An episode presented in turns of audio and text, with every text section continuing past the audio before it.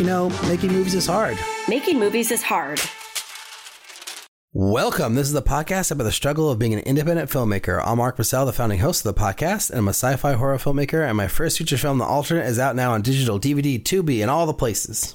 I'm Liz Manashil. I'm a writer, director, producer who has made two features, Bread and Butter and Speed of Life, and I'm currently making others, including a horror comedy called Best Friends Forever. I also am a producer's rep and I like distribution. This week, we welcome director Marc Saltarelli on the show to talk about his feature documentary, Studio One Forever, all about America's iconic gay disco. Eric recorded this interview at the Austin Film Festival, so big thanks to Eric for going out and grabbing this. After that, we play another round of You're the Expert. Alrik, how you doing? Doing well. You know, getting excited about jumping into indie filmmaking and making some uh, movies soon. I had some progress on the idea that I wanted to make this movie with my daughter. Yes. Where she stars, and I kind of wrote out the beat sheet of it the other day, so that's kind of fun. I don't know if she's actually going to do it.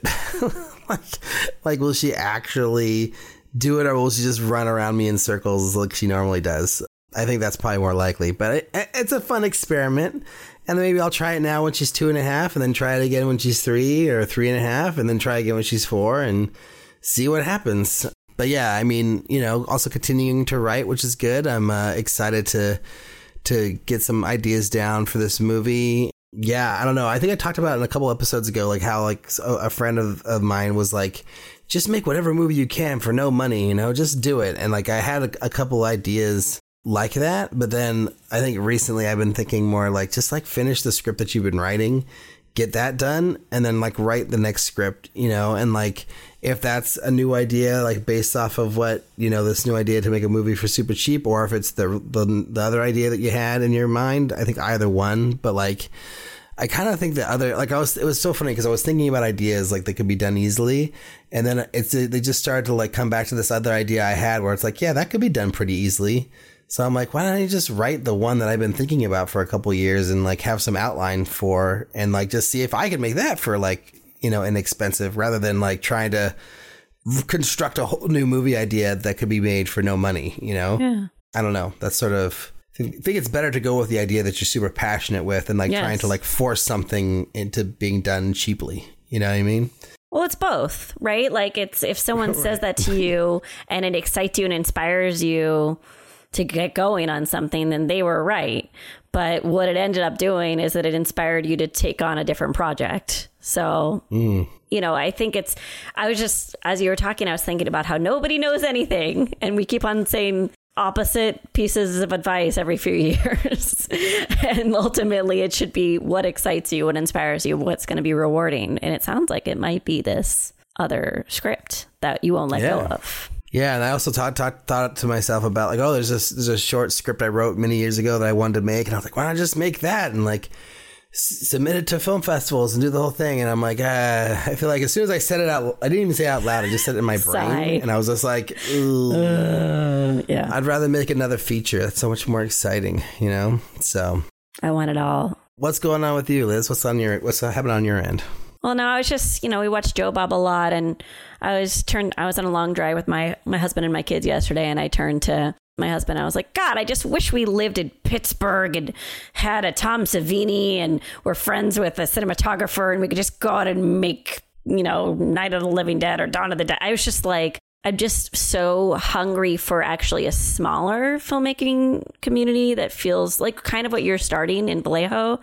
Like I'm so hungry for like a band of misfits to go out and prove everyone wrong kind of idea. And being in Los Angeles, everyone deserves their rate. This is me not trying to cheat someone out of their rate, but it's like very hard to just go out and make something because people's rates are so high and we don't have like go to low budget crew who just is always free and always down to clown on a film set with us. So I'm just thinking I'm just dreaming of an idea of like improvised filmmaking. How how nice it would be just to improvise a film shoot one day. I think that'll be several years from now, like when the kids can, you know, either work, pay their way or or, you know, distract themselves with their activities. But I'm feeling very I'm starting to feel that hunger to get back now, right? Like my reserves are allowing me to think about things like that. Nice. That's awesome. Yeah. Yeah. But what is also awesome is Patreon. And let me tell you why Patreon's awesome because it helps support our show. So every dollar, every cent that's given to this Patreon campaign, which is at www.patreon.com slash MMIH podcast, goes towards the making of the show goes directly to our editor, Jeff Freimuth, who's amazing. So check out our Patreon campaign, get access to the many, many, many episodes that are behind the paywall for $1.99 a month. That's $1.99 a month. And without any more delay or jibber jabber, here's our producer Eric Tom's chat with Marc Saltarelli.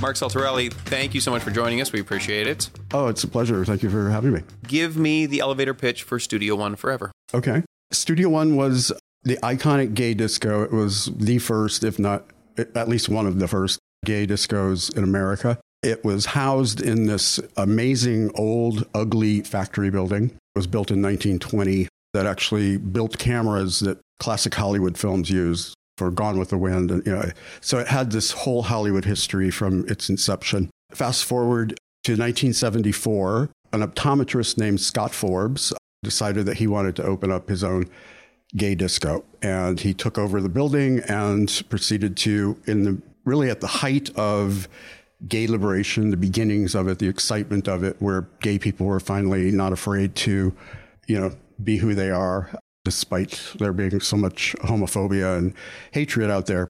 Prior to Studio One, and this is an elevator pitch, but it's sort of a lot of things you have to kind of understand first. Prior to Studio One, I mean, the, the bars were essentially back alley. You have to had to sneak in, and this was open, and people, young gay men, could be themselves in this place mm-hmm. uh, outside of the world that you know they, they were pretty much a target. So now, of course, Studio One happened quite a long time ago. So you're filming a lot of interviews. You're filming some some footage. You bring everyone back to Studio One now. There's a, there's a whole, of course, like the saving of the building and all of that. But so, how many days did you actually shoot? Mm-hmm. Well, we I, I always knew that the third act would be this event. That's kind of what drew me to it. It was one last bringing back the old days of Studio One in the back lot, which was a connected club before they tore the building down. So we, we were able to gain access to the building for four days prior to this party happening. And we brought in some of the original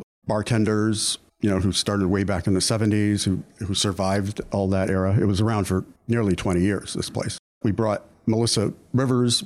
Her mother in the early 80s was actually the first person, the first celebrity to help out in the, the AIDS crisis that came about. Liz Taylor usually gets credit which is great. She did some great work, but but Joan Rivers was the first. And when we got in touch with Melissa Rivers, she was just so thrilled that finally she could give her mother, you know, the credit that she deserves.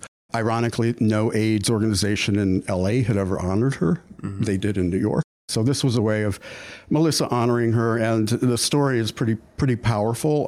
You know, they they put on this this fundraiser for APLA and they had death threats, and they had to have Melissa go to school with bodyguards. And, and as Melissa says, she, she wanted the whole family to be there because if the building's blown up, you know, they'll all go down together. That's uh, the way the world was back then. Yeah, I have to say, uh, I started off as a stand-up comic, and Joan Rivers uh, does not get nearly enough credit that she deserves. Yeah. She was an absolute pioneer and just a great comic. Yeah, oh, amazing. Nobody like her. Never will be again. What was I don't I know of course there's distribution and all that stuff. Can you tell us about what the rough budget was? Okay, well, uh, we had about about five thousand in the beginning. Wow! Thanks, yeah, a lot. Uh, thanks, thanks You're really my, rolling it. Yeah, uh, thanks to my brother and uh, a couple of other people, and we we developed. We, we had a fiscal sponsor, so we were basically a nonprofit, and we were taking in donations. Fortunately, I own my own camera. I do do that as well, and I do my own editing. Mm-hmm. So there wasn't a whole lot of money we needed throughout the process. Um, I mean, it started way back in 2019, and and COVID hit after we got those initial shoots and sequences filmed. But in a way, it was a blessing because I was able to, you know, have free time during the lockdown to really go through all of this this 8K raw footage. Not a good idea for a documentary, by the way. But my DP wanted to do that, uh, and I mean it's massive a lot of hard drives. file size, and I had to get a new computer just to deal with it. Yeah, I loved your podcast title, making movies, are- but I may say making documentary movies is even harder. Yeah. it's. I started out making narratives and sort of fell into documentaries the last several, well, before this even, and I'm anxious to go back to narrative because it's just it doesn't take as long. Yeah, everybody who is on our crew, we're all filmmakers, and I'm a firm believer that documentary people are just insane because I go out, I have a shot list, I know where we're going, Yeah. have a thing. You guys are just you have a camera and you're hoping to catch lightning in a bottle. Yeah, that's basically. I mean, I start off. You know, I researched it. There was two lesbians who actually started the Save the Factory movement, mm-hmm. and they posted online to get a historical preservation status for the building. This document that had that was about sixty pages and it's sort of buried online. And I read it and I was blown away because I had no idea all of the history from the seventies. You know, I actually attended in the eighties as a young Catholic guy going to Loyola Marymount. And uh, so I had some memories of it. I thought it was kind of a crazy place. I assumed that it was kind of a cheap ripoff of Studio 54, you know, because that's legendary. And one of the surprises is that it actually inspired 54 because Steve Rubell and Halston were friends of Scott Forbes and they came to visit and a few years later there you go. But but but the original I, I funny i looked at it recently. The original outline except for the ending which i always knew would be there it, it's pretty much intact but so many things kind of came along. Finding the story michael koth the bartender the, his story is, is kind of heartbreaking and really makes the movie take flight in terms of showing you know that that even though it's 40 years later that place or those times that era for those who survived it you know never go away it's Yeah. always going to be with you you know the, the film is sort of like all of the interviews were you know we'd start with people recalling the, their excitement and you know coming of age times in the 70s you know and then of course the 80s came and there was like a black cloud of this disease that was just taking so many young people you know and nobody knew what it was about and the government didn't care unlike covid you know. If imagine if the government had actually cared and got on it you know hundreds of thousands of lives would have would, could have been saved Yeah, famously Reagan didn't even Yeah. mention the word AIDS in all of his eight years. until know, the very end, but Yeah. it's a little too late Yeah. at that point. Yeah. So so gay people had to get together and form a political movement just to save themselves, and that led to marriage equality. Mm-hmm. And so, in a way, without AIDS, marriage equality may not have ever come about Yeah. if we hadn't joined together. Uh, I will say personally, uh, my sister's a lesbian, and so I was raised in the San Francisco Bay Area, and so we were all absolutely in the streets marching and asking oh. for that sort of thing. I mean, and I, honestly, there was a big section of us that was like, listen, we're not going to get it, but maybe we'll allow people to see like their loved ones in the hospital. Like maybe we can get well, that. yeah, yeah. And so thank goodness that it finally did go through. Now, what was your shooting schedule like? Well, okay, like those were the, f- the very first days. And then I was able to kind of figure out what else I needed and who I needed. And one of the most important people was Chita Rivera, who, you know, is a famous Broadway star. And I, I knew based on the research that because of her and Liza Minnelli booking the room for the backlot, which was the cabaret theater connected to this gay disco, it made the whole place, you know, blow up. And every star from the golden era of Hollywood, from Cary Grant was there quite a lot, you know, uh, Jimmy Stewart, Bette Davis, all of these people would be going to this gay club. So it was like the first mixing of these two worlds. And that's kind of really what sold me more than anything, because I don't think anything really, what, yeah, maybe certainly not back then. And it, nothing was like that. Yeah. So I reached out to Chita's people, and she was absolutely thrilled Oh, to great. be a part of it uh, because she wanted to say, yes, indeed, it was me Yeah. who who made it happen. So the story is briefly, she was in rehearsals for the musical Chicago by Bob Fosse, and Bob Fosse had a heart attack, and that gave her like six months free without anything to do because he was recovering.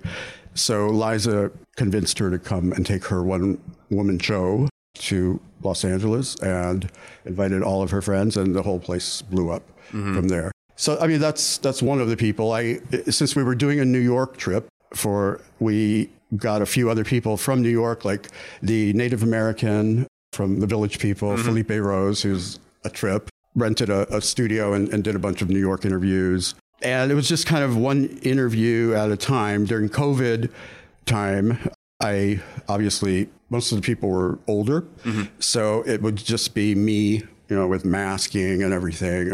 And it was, we were far enough away and a few Yeah. people were okay with that. So it was just kind of me, an assistant, one on one interviews for a while, collecting stories. You know, mm-hmm. I, I mean, I must have, I don't know, 60 hours of, of interview footage and and then figuring out the structure, which was really a, a process. But I had a lot of amazing producers who worked with me on that. The through line is, of course, the saving of the factory building, which is sort of a stand-in for saving of our history, you know, our our past. Mm-hmm. And ironically, it's taken so many years to get this finished. It, it's a great thing because when marriage equality happened, when, when I thought, okay, wow, everything is great. You know, gay people are accepted, and we're like first class citizens. And now look at what's happening. It's all coming around. So this film right now, I think, is especially important in this moment to to get out there because younger generation they have no idea what happened before them to get the rights that they take for granted, and those rights are, you know, very very fragile. yeah, as we've seen in the last couple of years, things that we took as sacrosanct have been taken away. Yeah. and so it's it's this constant fight to to keep what ground we have. Yep. I want to talk to you as a documentarian. So you, of course, you talked about finding the story. Right. Now, because you were filming and you were the editor, were those two different hats that you're wearing, or as a storyteller, were you able to kind of like, oh, I, you know, as when you were filming, I can kind of see what the, the Yeah. shape of this thing is going to be, and so therefore you're able to kind of manipulate what you were filming and when you were filming.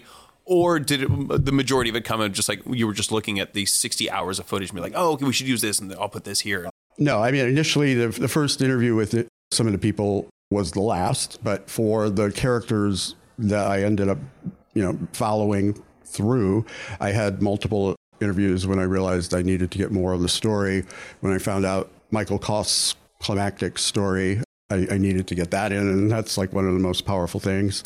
So being the editor just saved not only a lot of money, but it, it you know in the beginning I, I was playing with so many different concepts seeing how they worked. And then i i felt i had something good enough to show to some producers. And stephen israel is uh, one of my main producers and michael alden. And they really kind of guided me along uh, gave me a you know a second pair of eyes. They could see things you know that i was too close to it that i couldn't see and kind of just figuring it out. And since it's also about preserving our history, LGBTQ history, that people are trying to like erase and make us less than human, I guess. Finding Natalie Garcia, who is this young lesbian woman, it's an interesting story. I was working on some telethon pieces for Project Angel Food. I've been working with them for many years. It's a great organization in Los Angeles.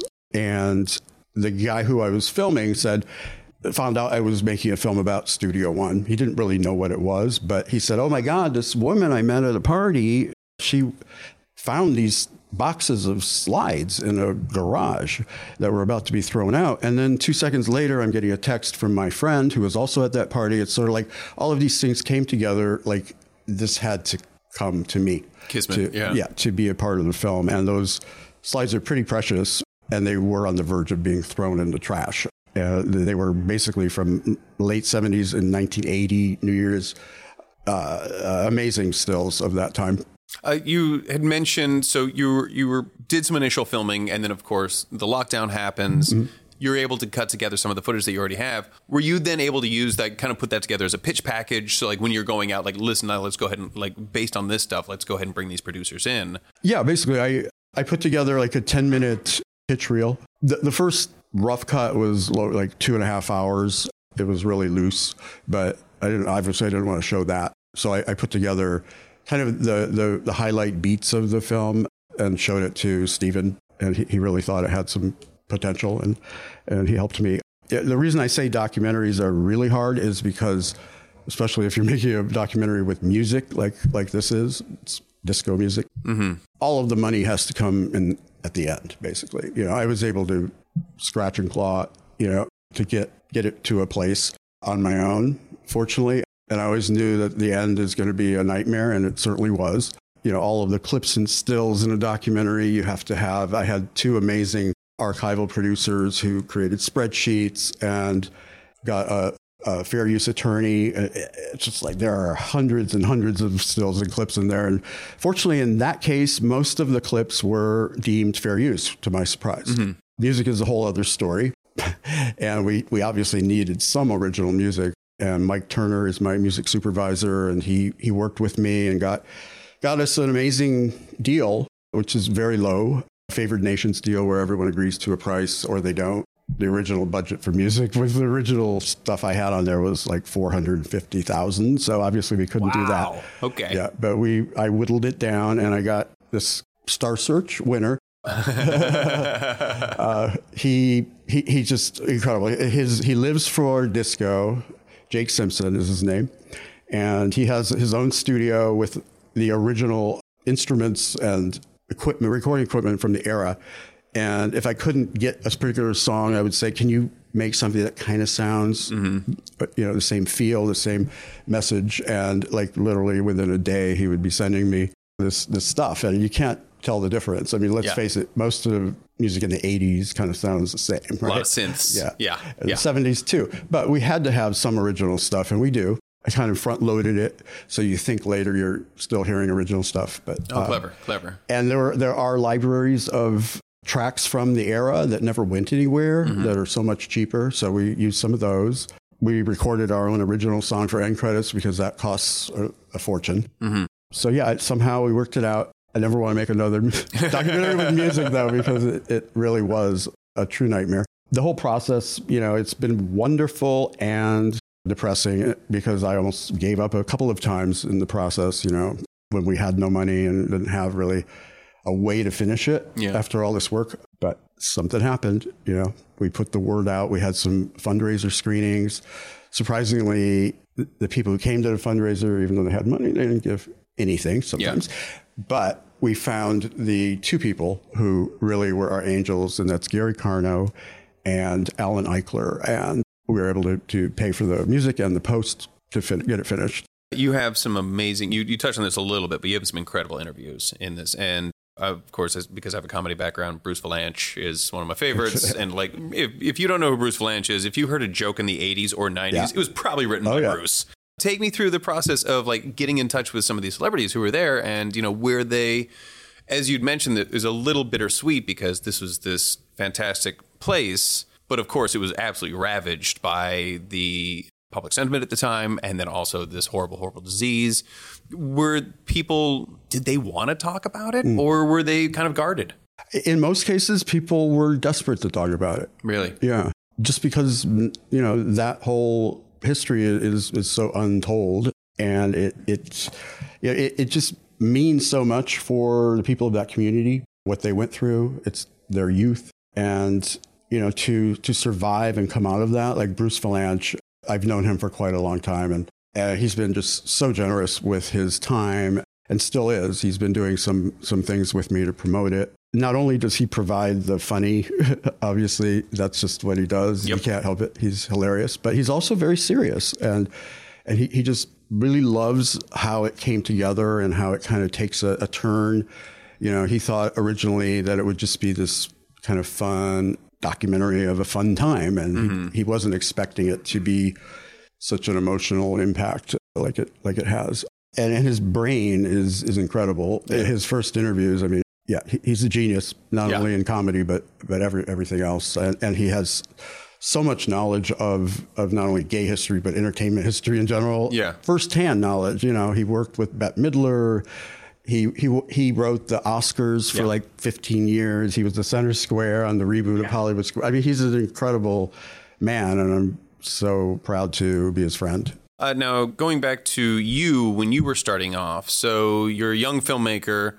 You started off in narratives. What was that kind of journey for you? How did you start off in that into that world? I went to film school. I finished at Loyola Marymount LMU, mm-hmm. which is actually a sponsor of this festival. I noticed. Yeah, kind of cool. Thanks, Austin. Yeah.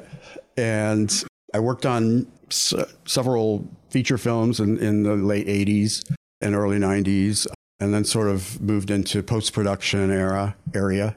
And over the past 20 years, I made nine narrative short films that have been in festivals all over the world. I'm pretty proud of them. And then I just started doing more more documentary work. Also to make a living, I I, I started doing corporate videos and, mm-hmm. and things like that. Now it's all AI, so I don't think there's much work left in that area. And because just because documentary, you know, you don't need a lot of seed money. I've been trying to get a, a feature film put together, and that's really really tough. But I think go, getting through this this project and it's getting some pretty good recognition around and austin is like the most amazing festival and Yeah. i'm just i can't even believe that we were we got in it and that we're we were nominated Congratulations, by the way. I appreciate it. There, there is a, a limited series or a feature of this film narrative that I'm working on. I'm, I've, I'm putting together a treatment for it. And because of the recognition of this documentary, I feel like I can get the funding. In fact, one of my angels is already committed to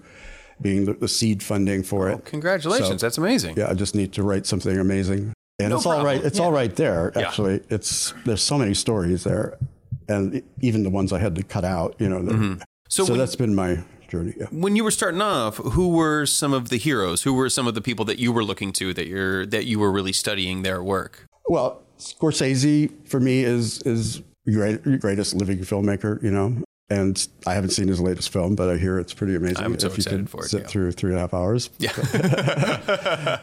but I, I will. You know, Coppola. I, I mean, I, I just love classic films, mm-hmm.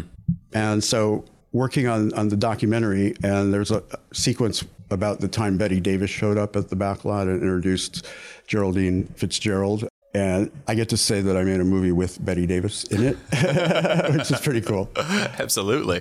Did you, when you were starting off and you, like, you know, uh, uh, earlier in your career, who were the people that were kind of mentoring you, or who were the people that you reached out to that, like, hey, can you grab a cup of coffee with me? Or, or how did that kind of process work for you? people I worked with. You know, uh, uh, Uh, there was a man named Joe Robertson who sort of was a mentor for me. I worked with a screenwriter, Tom O'Leary, and his his uncle actually financed a lot of our short films. So he, for me, is a mentor, and he is in in memory of. I, I dedicate the film to him, to mm-hmm. to Park Walkup. It's an interesting story about Alan Eichler, who was our, our angel. It, the monies actually came from his boyfriend, who was uh, Carlton Carpenter, who was a young man in the 40s, 50s, who was actually in movies with with with Debbie Reynolds, and he decided to leave his estate to his two boyfriends, not to his family, because I guess the family didn't accept him, and the other boyfriend passed away.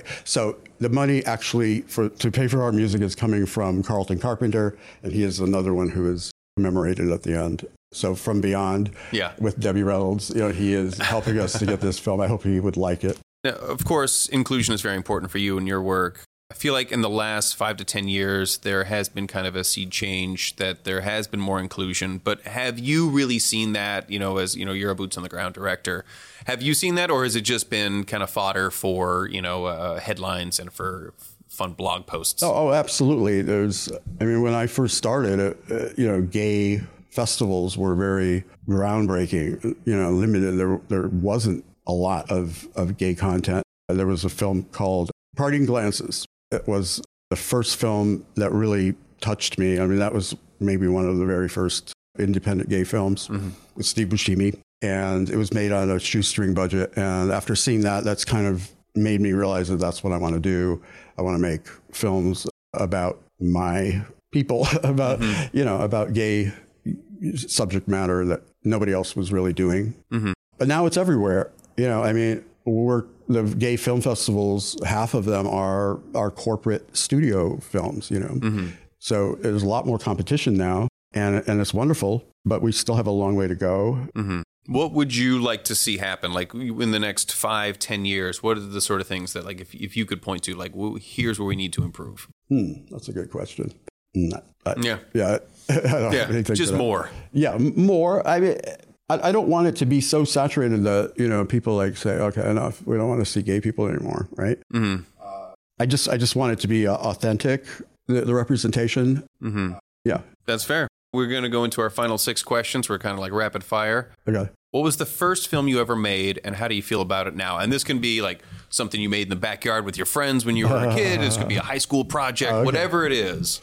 Yeah, I started making uh, home movies with my friends in, in uh, before high school, even. Yeah, definitely with eight millimeter camera, Brownie camera, and I still have them digitized. And it was a vampire film. Ooh. The, the problem was I left a ketchup bottle in the in the shot, so I regret that. that was the blood. You know? Uh, see, the special effects guys these days, I feel like they've, they've changed. They've gotten a little bit better about that. Okay. Yeah. So uh, yeah, that was. I mean, I did a lot of that with my friends and had screening parties as a child. I mean, that's it's kind of weird, but that's what I've wanted to do all my life. When I was in Rome, my for a few years, around age five or six, I, I did television commercials, and I think that's what kind of put the bug in my in my brain. Mm-hmm. And I wanted to have that. Uh, I gave up acting. The thought of being an actor because that's kind of an impossible dream. Went to school. I was originally going to be a, a, a broadcast journalist and found some film classes, and that was it. The first student film I made, I, I can't. I can't even watch it. It's Really? it's dreadful. Yeah. My grandmother financed it. God bless her. It's like a 28 minute. Between your uh, grandmother and your brother, you got, you got yeah, those are your financiers. You're all set. Great family I have. What is some of the best filmmaking advice you've ever? Mm. Wow, that's a good one. I guess keep keep it simple. Mm-hmm. You know, you, you want to tell a million things, and I probably overdid it a little bit even in the documentary. But but you've got to you got to be willing to see it and pare it down because less is more. Mm-hmm. Yeah. Tell tell a story. Yeah. What is some of the worst filmmaking advice you've ever gotten? Oh well, somebody told me that I have no future as an editor once. So Wow. I didn't listen to him. It's good, Uh, yeah. Worst filmmaking device is wow. That's a good one. Hmm. Oh, the- probably the worst filmmaking advice would be to hire your friends and family as actors. Really? It's much better to get real actors. Yeah. I have to say, as a SAG member, thank you. I appreciate that. Do you have a goal as a filmmaker? I love you know all kinds of movies, but I, I really hope to to make something that I'm truly proud of uh, that that says something that moves people, and I think within this story of the documentary that that that's there. Certainly the the result. I mean the the reaction from people that I've seen after those screenings has been rewarding. They're they're really so moved. Obviously, my target audience is people who live through it of that age but my real hope is to get uh, the younger generation to to take a look and to you know learn something and and understand you know what came before them and and uh, so that we don't go around it. Along those lines, are you doing anything now to kind of give that next generation a leg up? Is there any sort of like outreach that you do? It's just, you know, if somebody comes to you, it's like, hey, would you grab a cup of coffee with me? oh yeah I always if if somebody wants some advice I, I do that quite good. quite a bit Yeah. Um, whatever I can offer yeah if you could go back in time and give young you some advice, what would it be? get a job no. Cut your hair, hippie. yeah. I'm just wondering, you know, if I hadn't gone this way, how my life would have been. I actually decided that being a, a broadcast journalist was not good because, you know, they're all straight people mm-hmm. and now they're all gay. So, you know, I could be like, could have been Anderson Cooper or whatever. yeah. Yeah. Final question Is making movies hard? Making movies is extremely hard, but in the end, it's it's it's everything. It's it's so worthwhile to sit with an, an audience. Like it was a magical experience when we premiered it at Outfest. Mm-hmm. It was sold out. I mean, you can imagine the LA crowd, especially. It was sold out, oversold, and there was a line around the block of the theater. They had to turn so many people away. And my friend Pauley Perrette from NCIS fame, who is one of my angels as well, she made some nice donations. She she said, I, I want to introduce you. And she introduced me. And it was I, I was standing there right before we went on. And I said, Are we dreaming? It felt like I was dreaming because it was four years and I, I at times I thought it would never happen. And there it was all happening. And people were just so thrilled with the film. So that, that makes a big difference too. Well, thank you on not giving up. Yeah. uh, so finally, how do people support you? How do people find the film? How do people follow you on social media? Like, uh, what's their call to action here? Well, we have a, a, website, Studio One Forever, and that's one spelled out dot com. That goes actually to my website until I can actually create another one. We have a Facebook page, a Studio One Forever Facebook page, and, and Twitter. And we are, our fiscal sponsor is the Film Collaborative. We still have that open. If you would like to support us, that would be great. Every every donation is tax deductible. Currently have a, a sales agent who's working on getting us a streaming deal. So you know, fo- follow our website for mm-hmm. details. Hopefully, we'll be on one of the major ones at some point. And like I said, I'm also developing the limited series. And our agent said, Have you ever thought of a Broadway musical? And oh. we hadn't, but my God, of course, it's perfect. Yeah. Ben Platt as Scott Forbes. Yeah, it's like, it lends itself to that. And disco is coming back. Yeah, very much so. So, so that's a whole other thing that just started thinking about. Oh, listen. It could go Producers, on forever, right? if you're listening right now, yep. come on. Do you love making movies as hard and you want to listen to more episodes? Jump over to our Patreon page at patreon.com slash MMIH and you can listen to the entire back catalog of episodes for just $1.99 a month. That's an additional 300 episodes that aren't on iTunes that you can listen to whenever you please. But without any more blibber blabber. Back to the show. Eric, since you were the, the one talking to him, tell us about your chat with Marc Saltarelli. First off, I want to give a big shout out to the Austin Film Festival for setting up this conversation that we had with Marc, as well as the Omni Hotel for hooking us up with a, a fantastic podcasting room that was terrific. This was a really emotional conversation because so Marc's film is called Studio One Forever, and it was, of course, it's as those who just listened to the to the interview. It's a story about the first really like openly gay disco in the United States in Hollywood, and the story very much goes into during this time of where gay people were really coming to their own. They were really being seen for the first time, maybe really in, in a postmodern America. And then almost immediately, the AIDS epidemic strikes and just all of these men begin dying at a very, very fast, very fast clip. And it's absolutely heart, it's just devastating to, to hear this kind of journey that Marc had gone through in talking with all of these people who were at the original club a long time ago and saving this club in Hollywood. So it was it was a difficult chat to go through, but you could tell the the real shining thing was the fact that Marc just absolutely loved this material. He really went to great lengths in order to make sure that it was preserved properly, that this kind of historical record was being shared with other generations to come. And that was really meaningful and, just beautiful to, to, to listen to. Amazing. All right. Well, thanks, Eric, for the breakdown. Now it's time for You're the Expert. This is a segment where our wonderful producer, Eric Toms, comes up with a question that he thinks that Liz and I should know the absolute definitive answer to so that we are the experts to answer this question, which Sometimes we are, sometimes we aren't. I think in this case, I think we are definitely are enough to answer this question. So Liz has Liz has read this. I read this. I'm going to go ahead and read it. Here here we go. I'm getting ready to make a low budget feature with my best friend. Aw. We're going to write the script together and we'll share duties duties, including producing and directing. Ugh. Then we plan on selling the film together, though we don't know anyone who works in distribution. Ah. My friend has me nervous because they mentioned a contract. Hmm? but I feel because we're good friends, we'll be okay. What you, what would you do before embarking on this endeavor? I know the answer. Liz, hit us. Yeah, yeah. Contracts. Contracts are really important. Friendship. No, friendship is great. I'm glad you have a friend. I'm glad you think you're going to be okay. But I think if anyone listens to the show, they know that both you, Alrik, and me are very pro contracts. But yeah, what would you do before barking on this endeavor? I mean, it's going and breaking down the roles and responsibilities of you two throughout the film shoot.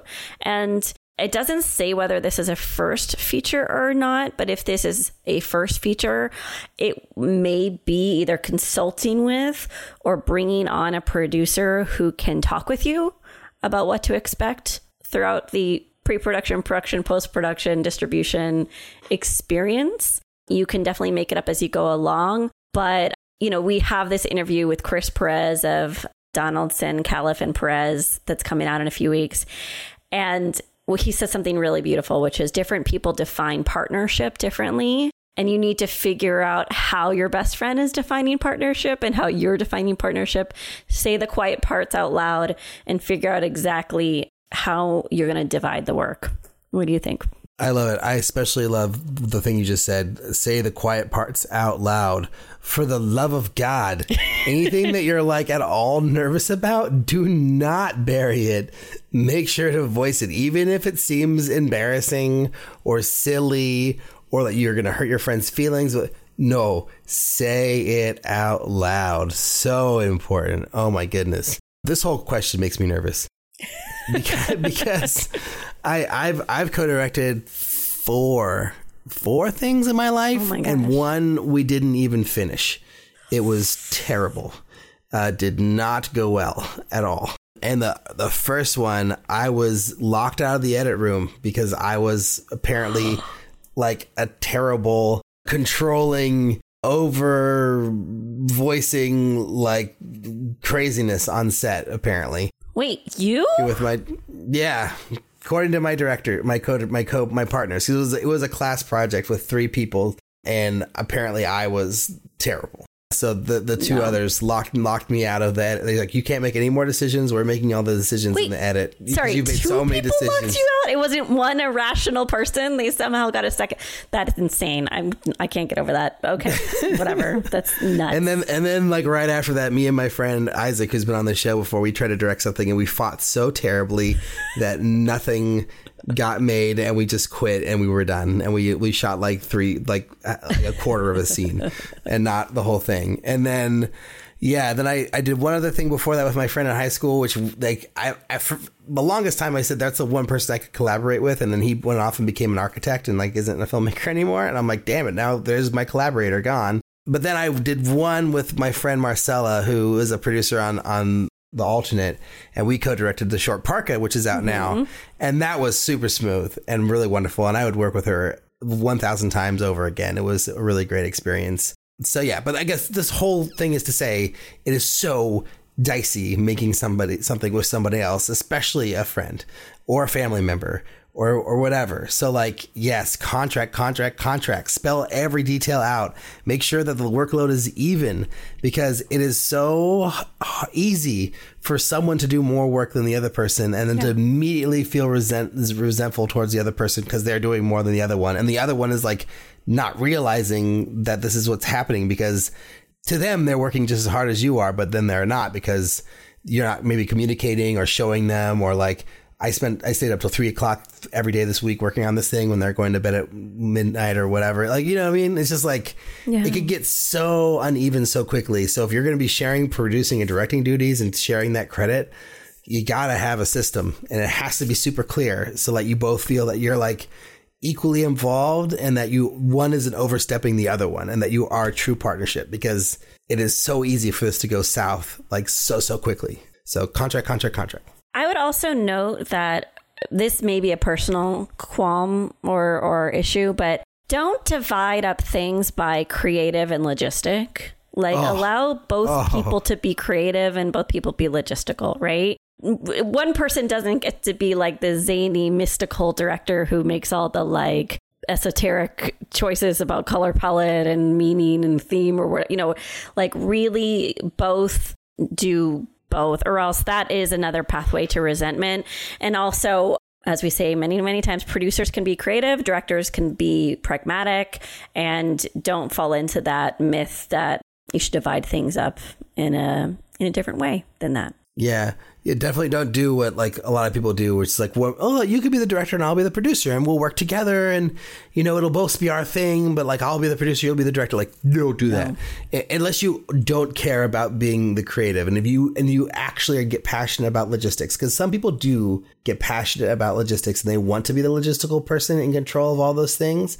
Unless if that's you, then fine. But if it's not, and you want to have a creative say, split the roles evenly down. Like make the other person do the logistics stuff too, because that is generally the not the fun part, and you don't want one person to be doing more of the fun part than you are. You know? Yeah, I think we nailed this. Contracts.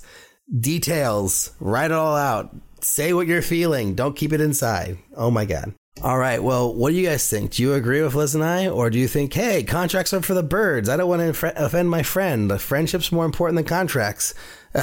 If you dare think this, which is, you're right to believe that, but if you if that's your opinion, I would love to hear it and why. So please write us an email to podcast at makingmoviesishard.com. Or if you really like the show, you can leave us a review on iTunes. You can also check us out on Facebook, Instagram, and Twitter at MMIH Podcast and YouTube at Making Movies is Hard Podcast. Make sure to check out the International Screenwriters Association, the ISA.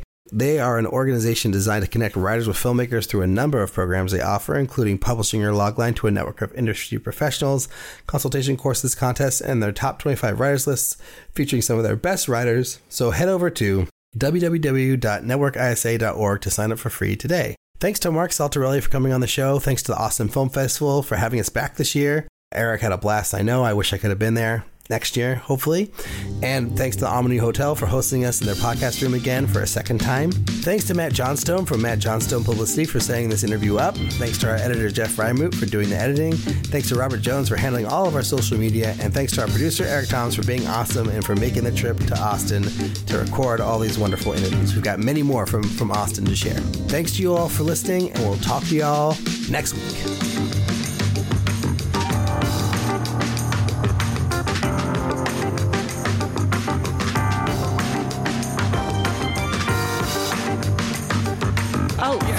Should say his name right. I should say that might help things if I attempt to do that. Salt Saltarelli.